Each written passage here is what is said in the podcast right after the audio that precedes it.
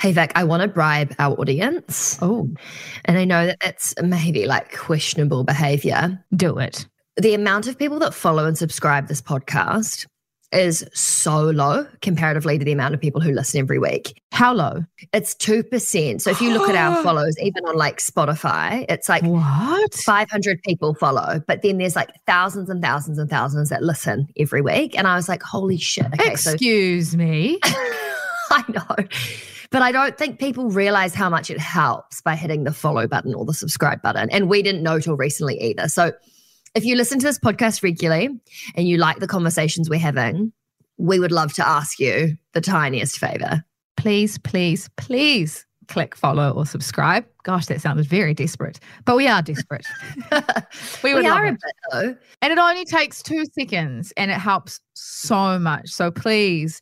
And you also won't miss out on any episodes of our lovely voices, which, heaven forbid, you might miss out on an episode and not get the content. Oh, gosh. Do you know what I've just realized though? I said at the beginning of this that we'd bribe them. What are we bribing them with? Click follow or subscribe and you'll find out. I know what it is. If you hit and follow, subscribe, whatever it's called. Oh, gosh. What, sh- what are you giving away? no, no. I was just going to mean because it means our show can get better and we can spend more money in the production and we can get better guests. And like it just makes such a difference. So if you like the show, it takes two seconds to follow. But then what that does in terms of how we can then grow the podcast, phenomenal. Phenomenal. So that's the bribe. If you wouldn't mind, we'd really love that. Thank you. Welcome to the Curve Podcast, a conversation for women who want to learn more about money, their money, for the future they want to have. We're all busy, and the pursuit for financial confidence and increasing your wealth should be a simple one. That's why the Curve was created. This podcast is for women to learn about investing in a non scary or intimidating way. With short episodes, you'll have time to learn, digest, and understand everything to do with the world of investing. Don't expect to be an expert on day one. No question is a silly question. If you're asking it, so is everyone else. So thank you for being here and for listening, because together we really can raise the curve. We are back. We are back. We, are back. We should never do that again. It's terrible. Today, we are going to be going into a less endearing investing example. We didn't want to call it a bad example, but it's an example that just doesn't tick all those boxes that we mentioned in how to pick a winner. And so its share price has reflected that. So, is this a New Zealand example or an overseas example? A New Zealand one. Oh, let's hope no one's listening who, you know, works for the company. I know, apologies in advance. I do know people that work here and oh, do I? Probably. Oh, dear. Dun dun dun. What is it? Rum roll. uh, it's Sky TV. Oh, yes, do know. Now, I just want to caveat this discussion with just because an investment doesn't tick these boxes doesn't mean it can't do well. Okay. So I know I've harped on about saying that there's these five attributes, but that's just to limit your risk. And that's what I do when I invest. But a lot of people have made a lot of money in companies that don't tick those. And things always change with businesses. They get different management teams, they pivot their businesses to target different industries or customers. So businesses are dynamic and they're going to change all the time. What you're trying to say is that just because a business ticks three or five of your suggestions around how to pick a winning investment does not mean that that business is not going to be flamingly successful. And it doesn't mean it's going to go to zero either. It's it's just a checklist for you when you're investing. well, I think it's a really good starting point as well, especially for a beginner like me who has no idea what to hmm. look for. And it just makes our brains as beginners start to think about what's important when it comes to a good investment. Exactly. And the universe, the investing universe is huge and it can be overwhelming in terms of where do I even start looking for an investment idea or a good investment. And so with those five attributes, it, it does narrow your universe a bit. So therefore, it doesn't seem overwhelming. So with Sky TV, so its share price has unfortunately gone to, gone from its highs at three dollars fifty to now trading at around twenty cents. So, and the business has gone through a lot of changes, a lot of management changes, business changes. Um, you know, and it's been around for a long time. So it's, but I, looking at the business today and looking at the industry that it participates in, in my opinion, is in a somewhat declining structural growth industry. Mm. Industries like that would be like you mentioned, the newspaper indus- industry, magazine industry, and, and nothing against people that that own or work in newspaper or magazine companies. It's just I'm just saying It's not growing exponentially. it's not growing as fast as Oh, a Netflix, for example. exactly. Well, people's habits are changed in terms of the way they consume content and television. And so I think that is such a huge part of why that company would have dropped in share price, right? Because everyone's habits and the way they interact with that particular product is so different. now. Exactly. And it's companies like sugar manufacturing companies. You know, as, as people started to see sugar as being bad, Oh my God, remember Chelsea? that's still around. Is it? Yeah. It's But not listed. But, But still, like, that's a great example. They used to advertise all the mm. time. and companies like oil and gas companies, you know, with such a shift to clean energy and climate change and global warming, like a lot of those businesses are Can't adapt because they're, where they are is not in a structural growth industry and it's not something you can pivot. and investors don't want to invest in that. It's kind of seems seems dirty, as you know. So so you don't get that investor demand, which drives the share price as well. Some people say cinemas. Uh, That's a really good one. yeah. So with the rise of Netflix, cinema industries could be of somewhat a, a declining industry. I mean, I went to the cinema for the first time the other week in about four or five years. Yeah. So maybe and- it's having we- a resurgence. But when are they ever full? Like you don't often go to a cinema and it's packed. But there's a lot of cinema companies that have probably been able to pivot to more gaming or, or something like that. I'm not saying that all cinema companies are bad. I'm just saying industry in general, less people going to cinemas because they've now got Netflix. That kind of thing is it's, it's a very broad broad statement. But Sky TV was and has been impacted by the rise of, of Netflix, for example, and people being able to have much cheaper subscriptions to one platform like Netflix or multiple, like maybe you've got a Neon and a Netflix, and you get your movies and your access to movies from that. Therefore, the Sky TV's offering is less compelling because they used to offer movies and sport and yeah, entertainment. And being able to record something and not have to watch it live was like game changer back in the day. I remember when like My Planner came out and you hmm. could record the news or record a doco and watch it later. Or like series that like The Kardashians. Oh, oh my god, series link.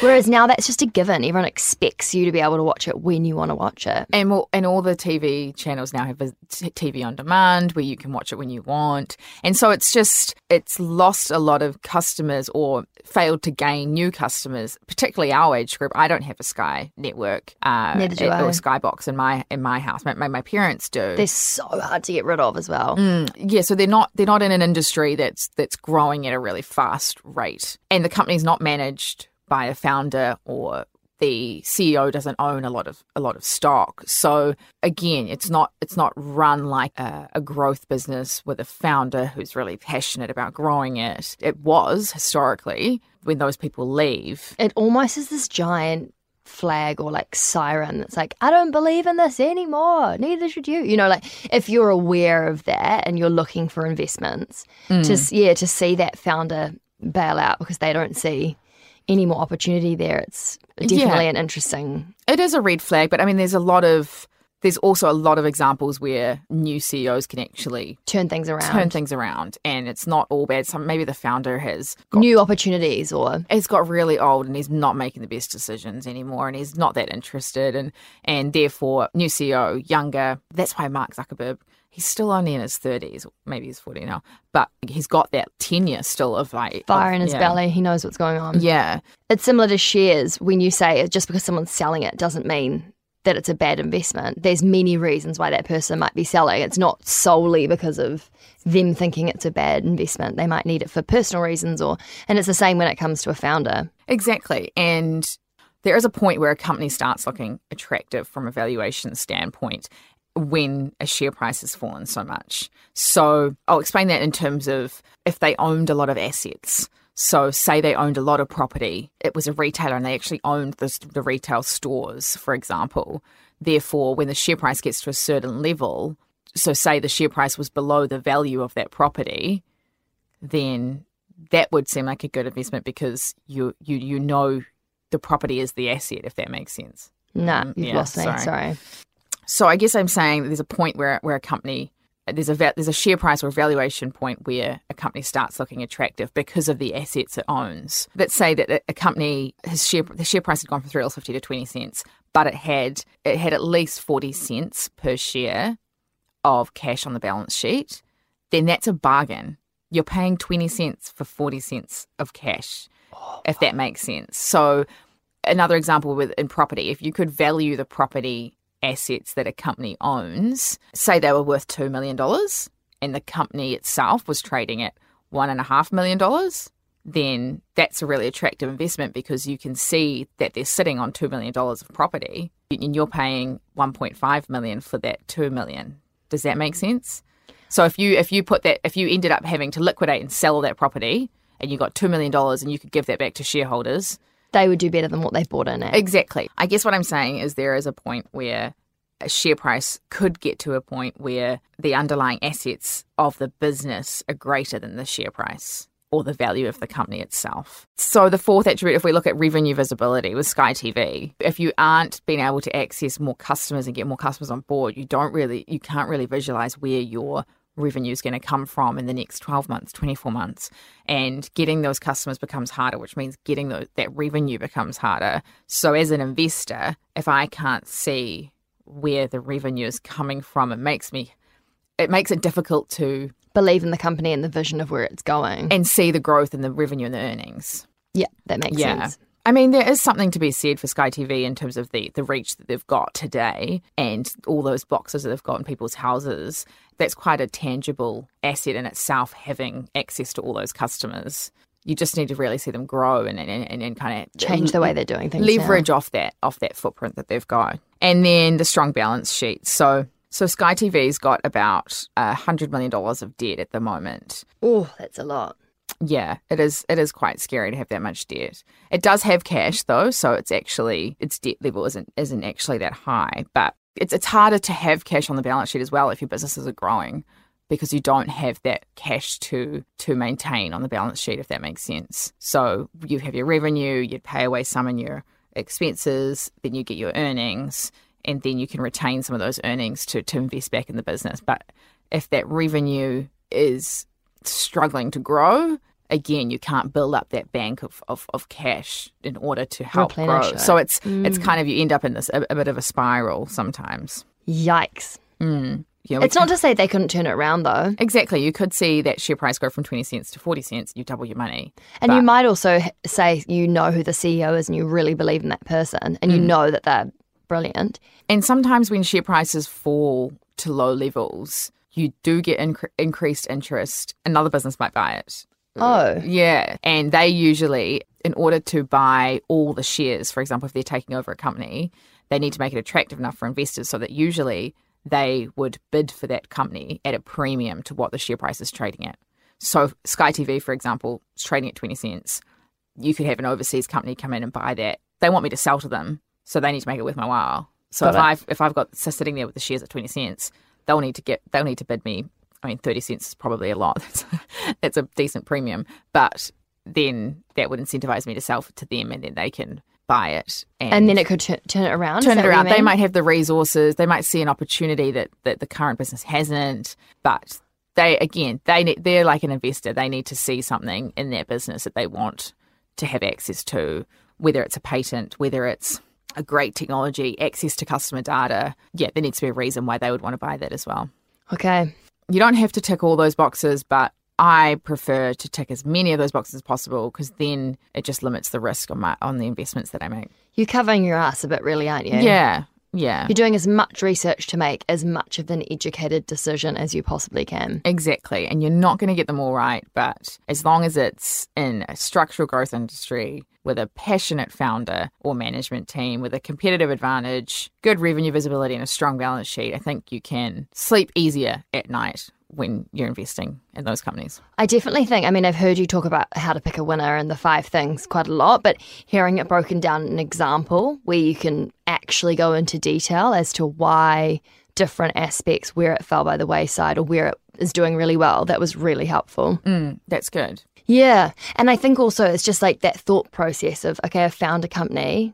Now I'll dig into it and, and, and look at those five aspects it makes it feel more real having seen both sides, like a good and a bad. Balanced view. Yes, yeah, yeah. We're so educated. All about balance. Just like a healthy diet. I'm actually starving thinking of that. So let's wrap this one up. Yeah. I just also would like to make a quick shout out to all the men who have messaged us saying that they're listening, and also just say that you're not you are allowed to listen. Yeah, yeah. I think they were like secretly knew they were listening to an all female podcast and weren't allowed. But We're you all about are allowed. educating the masses Mm. and anyone that can benefit from this podcast and the curve is welcome. Are you ready to take control of your own financial freedom? Do you want to discover how you can grow what you already have? The Curve is here to help. At The Curve, we are passionate about educating women to feel confident when it comes to growing their wealth. If you have any questions, get in touch with us via our socials at the underscore curve NZ and together, let's raise the curve.